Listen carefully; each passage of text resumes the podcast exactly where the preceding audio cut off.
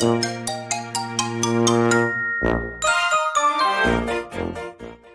やとすみおの Survival Life in Canada 皆さんこんにちは。さやとすみおのサバイバルライフ in Canada です。バンクーバーに住むすみおと。トロントに住むさやがカナダでうまく生き抜く方法をシェアするラジオです。皆さんこんにちは。こんにちは。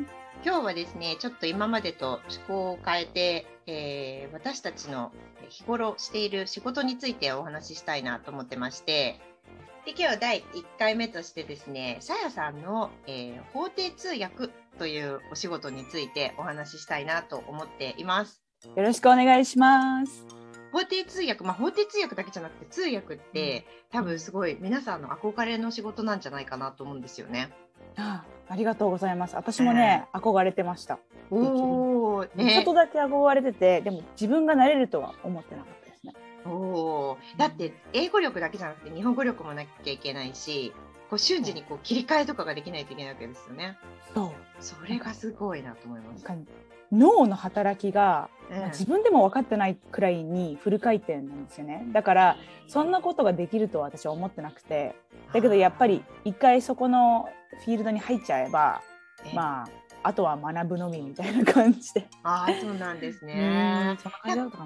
なんかいろいろ通訳、まあ通訳ってもいろいろな通訳があると思うんですけど、今日はあのさやさんがされてる法廷通訳っていうお仕事についてお話ししたいなと思ってるんですけど、はい法廷通訳って具体的にどんなお仕事ですか？はい。えっ、とですね、法廷通訳者っていうのは、まあ、司法通訳者とも言われるんですけれども、私が、えー私はオンタリオ州公認法廷通訳者なんですけれども、これはね、あの、コート、法廷、裁判所で行われるものの、はい。うん、すべてを、まあ、通訳する人なんですよ。だから私がやってるのは裁判が一番大きいもので、はい。あとはあの被告人が何でしょう出廷するときにその判事とお話ししたりとか当番弁護士とお話ししたりとか弁護士とお話ししたりとする時の通訳、あとはなんかあの翻訳はしないんですけどこう書類を見てで書類を書類を見たものを瞬時で、えー、と変換して他の言語に。で口で説明するとか、うん、でもそれって全部先生なんで法的な義務がつくんですよね。そこが一番多分違うところかな？他のなるほど。うん。まあなんかありがたいことに私カナダにまあ13年くらい住んでるけどあんまり弁護士さんにお世話になったことがなくって。素晴らしい。はいありがたいです。素晴らしい。なのであんまりなんかその法廷っていうことにうん。こう、ご縁がなくてうん。もう映画とかしかないんですよ。なんでどう？もう そうそうそう。もうあの私の勝手なイメージだとうん。ジャッジのね、判事の方がいてこう、ええ。あのトンカチみたいなのでガンガンみたいな。静粛にみたいな。そうそうそう。もうあのイメージしかないんですよね。うんうんで、うんそこのそこにまあ被告人とかねあの、うんこういろいろあのいて弁護士の方とかがいてその隣についてるイメージなのかなっていう、その通訳の方はその弁護士さんの隣あたりにいるのかなっていうイメージなんですけど、それ正しいですか、えっとねほとんどね80%の場合ははい。証言者の隣にいますだからなるほど。向かって判事の右はい。についてますねへえ。で証言者っていうのはほとんどが被害者被害者の供述を証言を通訳するのとはい。あとは弁護士の横につくこともありますね。なぜかっていうとそれは弁護士と、えー被告人の間に立あの立ってっていうか座ってやるっていうことになります。へえ。え、うんそうなると依頼人っていうのはうん誰に当たるんですか？依頼人というのはオンタリオ州のはい法務省になります。あの法務省が管轄しててその管轄してる、えー裁判所からリクエストが来てへえ、そうなんですね。じゃあさやさんは法務省好きの通訳者っていうことそうですね。法務省のフリーランス通訳なんで、まあ、はい立場的には全然フルタイムとかではないんですけど、ええ。だって日本語のケースあんま多くないから、ええ。ええでもこれがベトナム語とか中国語とかになると本当にフルタイムで働いてる人がいて、ええ待機してるんですよ大きなあそうなんですね裁判所に。あーでもまあそういう方だともちろんそのトンカチ打ってカンカンっていううん法廷にはいけないから、そういううん出廷できない場合はオンラインで通訳とかそういうケースもあるんですか？そうそうコロナ禍はもうすべて Zoom で今でもねほとんど Zoom なんですよね。あーそうですよね。そうだからなんかちょっと変なんですよなんか家から裁判行くね、そうみたいな。ですよね。そうえちょっとしつこいですけど、それでもやっぱり、あのトンカチ持って、 Zoom でもカンカン静粛にっていうのはあるんですか？それがねトンカチね トンカチって名前じゃないあですよね。トンカチなんていうんですかねか名前。わかんない。トンカチっていう何回も言ってちょっと面白くなっちゃったんですけど、トンカチトンカチっていう日本語自体今存在してるのかもよくわかんないです。トンカチっていう人もいますね。トンカチ？あ、トンカチ？トンカチです、ね。トンカチ？トンカチ？うん。もうなんか言ってるのわかんなない食べ物に聞こえてきた。ねあのそうそうあれね、はい。あの使ってる人一回しか見たことないかも。それもう静粛なんですか？皆さんいい子にしてるからそうあれを叩く必要ないってことですか？そうしかもね持ってないと思う普通。ああだからやっぱトンカチはもうないんです。そうない多分ねあのアメリカの風習なのかそれとももうドラマのためにやってるものなのかわからないんですけどでも、い言いますよ。オブジェクションとは言わないけどうん、うん、objection とかあとはね。 sus sustain っていうのをなんかさらっと言うすごい。 Law and Order とかだと sustain とかなんか objection とかなんかそういうイメージジなんですよね。そうそうそうでもね、うんそんなにね一つの語を強調して言わないんですよねだだからもうちょっとなんか話の流れで sustain って言ってこうなんかピッとねあの弁護士が席を立ち上みたいのはがって。スムーズに行われるへえ、そうなんですね。それズームでもやっぱりそれが行われるんですか？あの席立たないかな？そうですよだね。画面から聞いちゃったらそれはそれでちょっとあれですもんね。そうでもねでもほぼ一緒だけどそのなんかへ演技はないんでたまに弁護士とあの検察側と州の検察側ーはい。とあ弁護人は結構仲がいいです皆さん。ああ、そうなんですね。だからこう休憩にとかに入るとお話ししたりとか。へえ、もう映画の見過ぎですね、私。もうなんか犬猿の中で。あいつキキキみたいな感じなのかなと思ってました。たまにありますけど。ああ、たまに。愚痴言ってくる人いますもんね。あこいつねこういうことで有名なんだよねとか言ってでも私中立な立場じゃなきゃいけないなきゃいけないから何も言えないですね。そうだからもうなんか「うーん」とか言って席離れたりとか。ああ、そうですよね。え、じゃあ結構緊張する現場にいつも身を置いているっていうことですね。多分一番緊張すると思います人生の中で わかんない、うん、そんくらい緊張すすよね。えでもそんな、まあね、大変な法廷通訳っていうお仕事ですけどさやさんがその法廷通訳の仕事に就きたいと思ったきっかけとかうんうん。あの理由というか、えっ、とですね法廷通訳っていう仕事が存在するっていうことも知らなかったんですね昔なる前は。うんうん。で大学卒業してやっぱりこっちで就職するってなると職種も限られてくるしビザもあのポストセカンダリーワークパーミットっていうのがあってうん3年間だけ大学卒業した後働けるっていうのででもなんかすごく大変だったんですよ。やっぱりビザのステータスもねなんかそういう感じだし正社員として働かせてくれるところが結構少なくて結構苦労してたんですよね。はいでその時にあの紹介されたところからその技術者の日本から来る技術者の通訳をしないかって言われて、まあ、そこでちょっと通訳したんですよ。はい。うん、でまあそこはもうなんか現場に行ってもう人が物を作ってる最中の通訳とかだったんですけど、うんうんうんそこをちょっとなんかえ化学物質がすごくてうんなんか肺がやばくなってやめなきゃいけなかったんですよ。その時にどうしようかなとか言って、まあ、日系の車系の企業に入ったんですけどうん。あんまやりがいがなくて。でその時にに迷ってたんですね人生を。そしたらあのホストママが私何人かいるんですけど、うん。そのうちの一人のスーザンっていう方が私ね友達にあの移民判事移民系のなんか判事がいるからその人がなんか日本人の通訳ってほぼいなくてなんか探してるらしいよみたいなことを言ってたって言ってくれたんですよ。伝えてくれたんですよ。で、え、なんだそれ？と思って。でも、うん。判事とかそういうふうな、なんか、すすごい人に、やればって言われて、このまま逃すのは、これ一生のチャンス逃すわ、と思って、よくわかんなかったんですけど、インターネットで調べて、で、なんか、アプリケーション、申請書出してくださいって言われて出したら、全然お返事来なくて、はい。4ヶ月。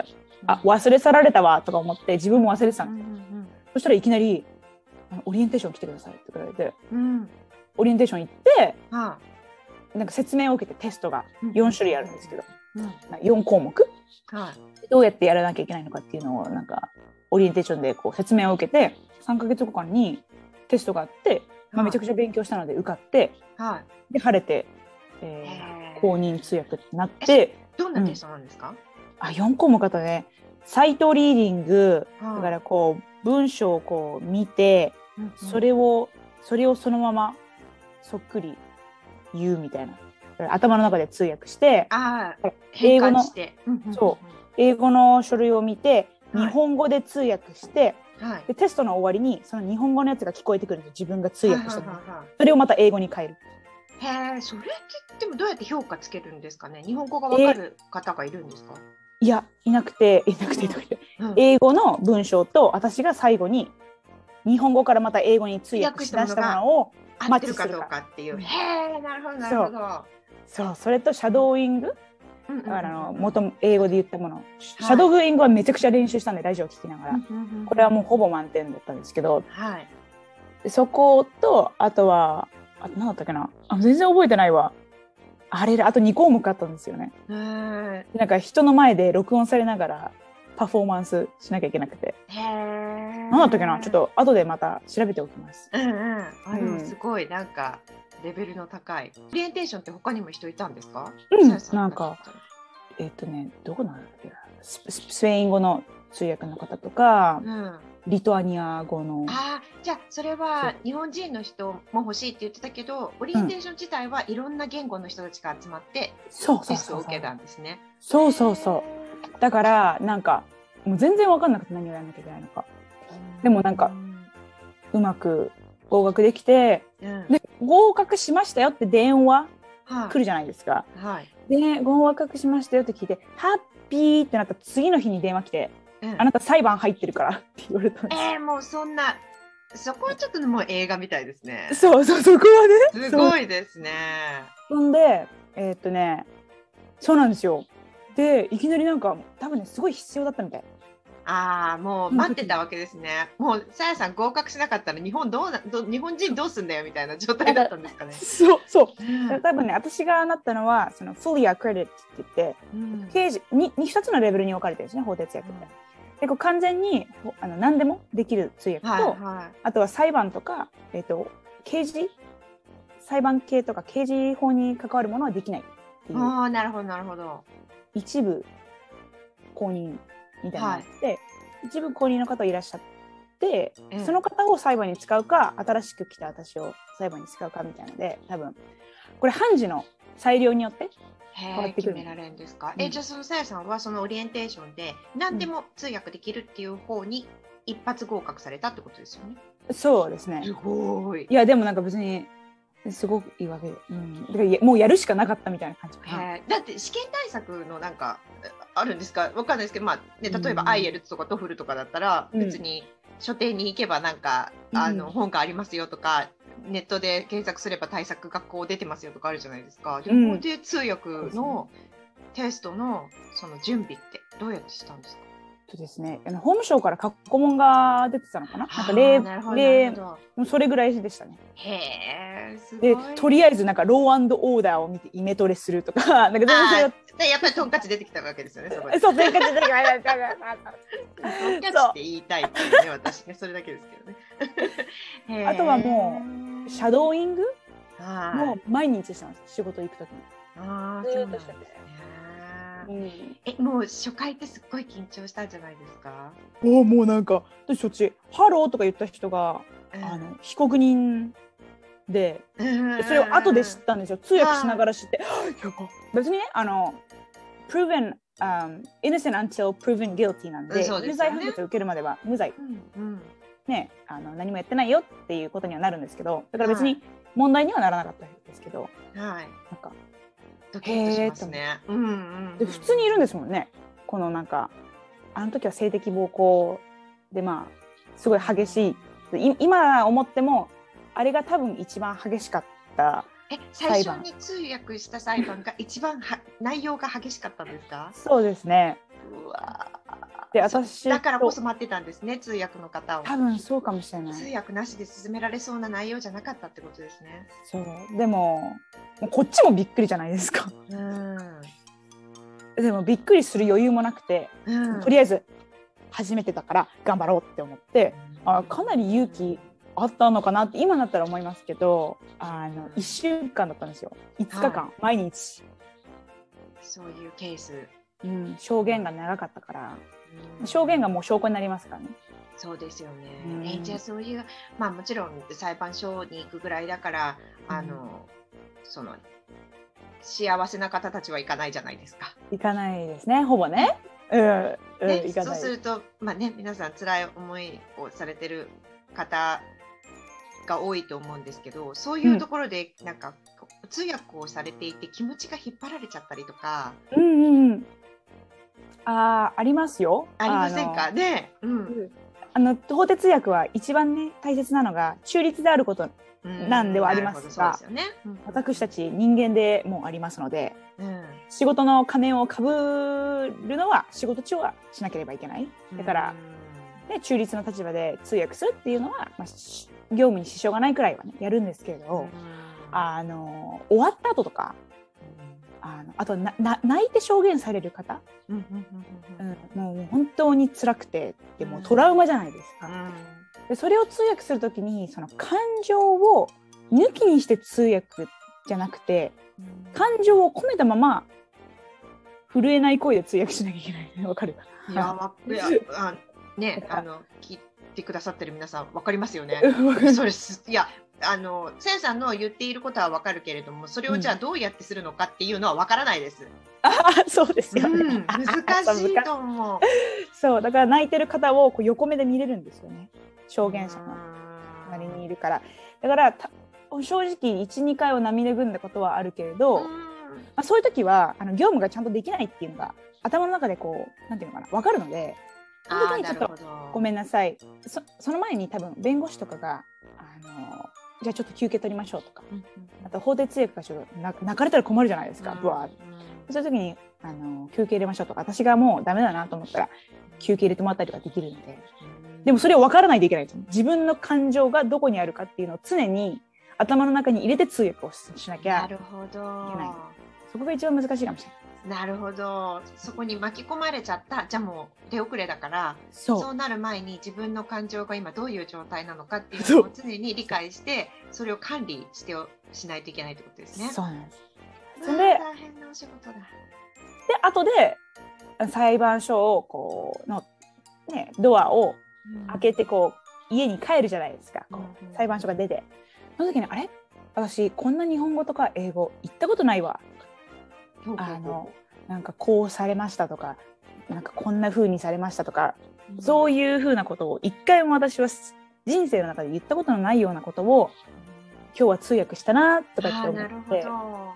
自分が自分の人生において必要のなかった単語そう。だったけどでもまあその通訳をした方にとっては必要な単語ってことですよね。そう。そうなんですよ、うんうんそううんうん。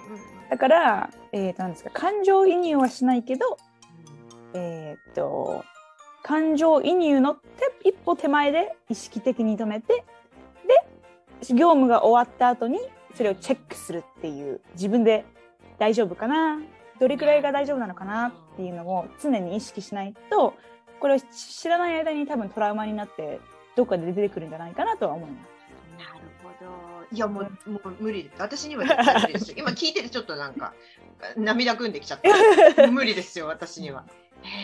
想像を絶するようなことをされてきた人とかも私はあの幸い殺人とかはまだないんですけど誰にも言えないようなやっぱ内容じゃないですかそうですよね。守秘義務とかももちろんあるから、そのケースについてお話ししたりとかもできないから、友達に聞いてもらってストレス発散してみたいなのもできないってことですよね。う。ん。だからもし万が一耐えられなくなったら多分その守秘義務を持ってる、うん。えー、とカウンセラーとかサイコロジスト心理うんうんうんうんに多分相談することが必要になってくると。そうですよね。うん、そう。そう。でもそういうの大事だと思うんですよね。なんか、あのー北まあ、北米だけじゃなくてカナダだけじゃないですけどそういうこう、何か辛いことがあったなって思った時に、うん。あのそういうこうプロフェッショナルの方に相談するっていうシステムが日本はなんかまだあんまりないのかなっていう感じがするし、うん。あってもなんか行くのは恥ずかしいとかそう。でどうしてもこう気が引けちゃう方が多いと思うんですけどでもこっちって結構普通ですよね。普。通ですね、うん。そうそうそうそう。であの精神的にね苦しい場合は、まあ、日本の場合はねあの心療内科に行ってくださいって言ってもうすぐにお医者さんに、ね、い行くくらいの精神状態になってから行く人が多いのかな、うんって思うんですよ。なんかそういうイメージです。ううんん、でまあもっとひどくなって精神疾患になれば精神科のお医者さんに行く方も多いと思うんですけど、はい。うん、だけどこっちはもうちょっとでも気にかかることとかがあったらあれば、うん、カウンセラーの方にそうそうそうそうね、そういうの大事ですよね。ううんん、ためないっていうのね、大事ですよね。とても大事だと思います。ねはい。いやーもうでもいろんな通訳のお仕事ってねあると思うんですけど、うんその法廷通訳されたいとか興味があるっていう方にこう何かあのメッセージとかはい。こう心構えとかなんはいかありますか、えっとですね、法廷通訳とか結構内容が大変な通訳する内容が大変なものの通訳になりたいと思ってるらし思ってらっしゃる方は、はい。えー普通の通訳の、えーまあ、養成所とかはい通訳のおしなんていうんですかね勉強の仕方っていうのをそのままキープしつつは精神力を鍛えていただきたいと思います。い。なるほど。やっぱり筋トレしてくださいそねそこそうですよね。精神力っていうのは大事ですよね。あのいくら何を聞いてもへこたれないうんあの豆腐メンタルじゃなくて岩のメンタルにななるようなトレーニングを毎日続けてれば一番いいと思うんですけど私はそれをどうしたかというと、はいローオーダーを毎日見るっていうのを1ヶ月ああなるほどなるほど。でもなんかもうちょっとエクストリームな最悪のケースとかをガンガン見まくってそれと比べたら私の今回のケースはまだ軽いかなみたいな。そう。そう言いであとは聞かせる。そう。であとは物事を白と黒で見ない。うんなるほどなるほど。悪い良いって決めるのは私たちの仕事じゃないので。うん。あの何何を聞いてもあこういうこともあるよねって流せるようなトレーニングをしたらいいんじゃないかなと思うんですけど人に寄り添って通訳をするっていうのもた大切だし自分を抜くっていうのはもう一切そこに関わらせないっていう意識を持つっていうのはたすすごく大切だと思います。うんそうですよね。うんでも通訳ってあのそういうお仕事ですもんね。うん、そうですね。うん、なんて言うんでしょう影武者みたいなねその自分が主役ではないけどでも大事なあのサポートをするお仕事ですもんね。そう。なんですようん。だからまあ法廷通訳の場合はねあの自分が入ってしまうとなかなか大変だと思います。一番大変かもしれない。あとはなんか娘さんがいらっしゃる方がはい。その性的暴行の通訳とかをするとやっぱり、うん、大変っていう方もいらっしゃるので私も娘とかができたらまたそれは考えが変わってくるのかもしれないですけど、ね、そうそうですね。そうかもしれないですね。だから困っている方を助けたいっていう思いを持ちつつも自分の業務を遂行するっていう。うんうんうんうんよくわからないですけどまあそういう心構えですかね。うんいやーいろいろ教えていただいてありがとうございました。ありがとうございましたうん勉強になりました。あよかったです。というわけで今回も最後までお付き合いいただきありがとうございます。サヤスミオのサバイバルライフインカナダ。オンタリオ州公認法廷通訳と私立高校専門留学エージェントのさやと中高生のためのオンライン国際交流サークルの運営とカナダの学校スタッフの住岡をお送りしました。お便りやお問い合わせ先は概要欄をご覧ください。また次回お会いしましょう。バイバイ。バイバイ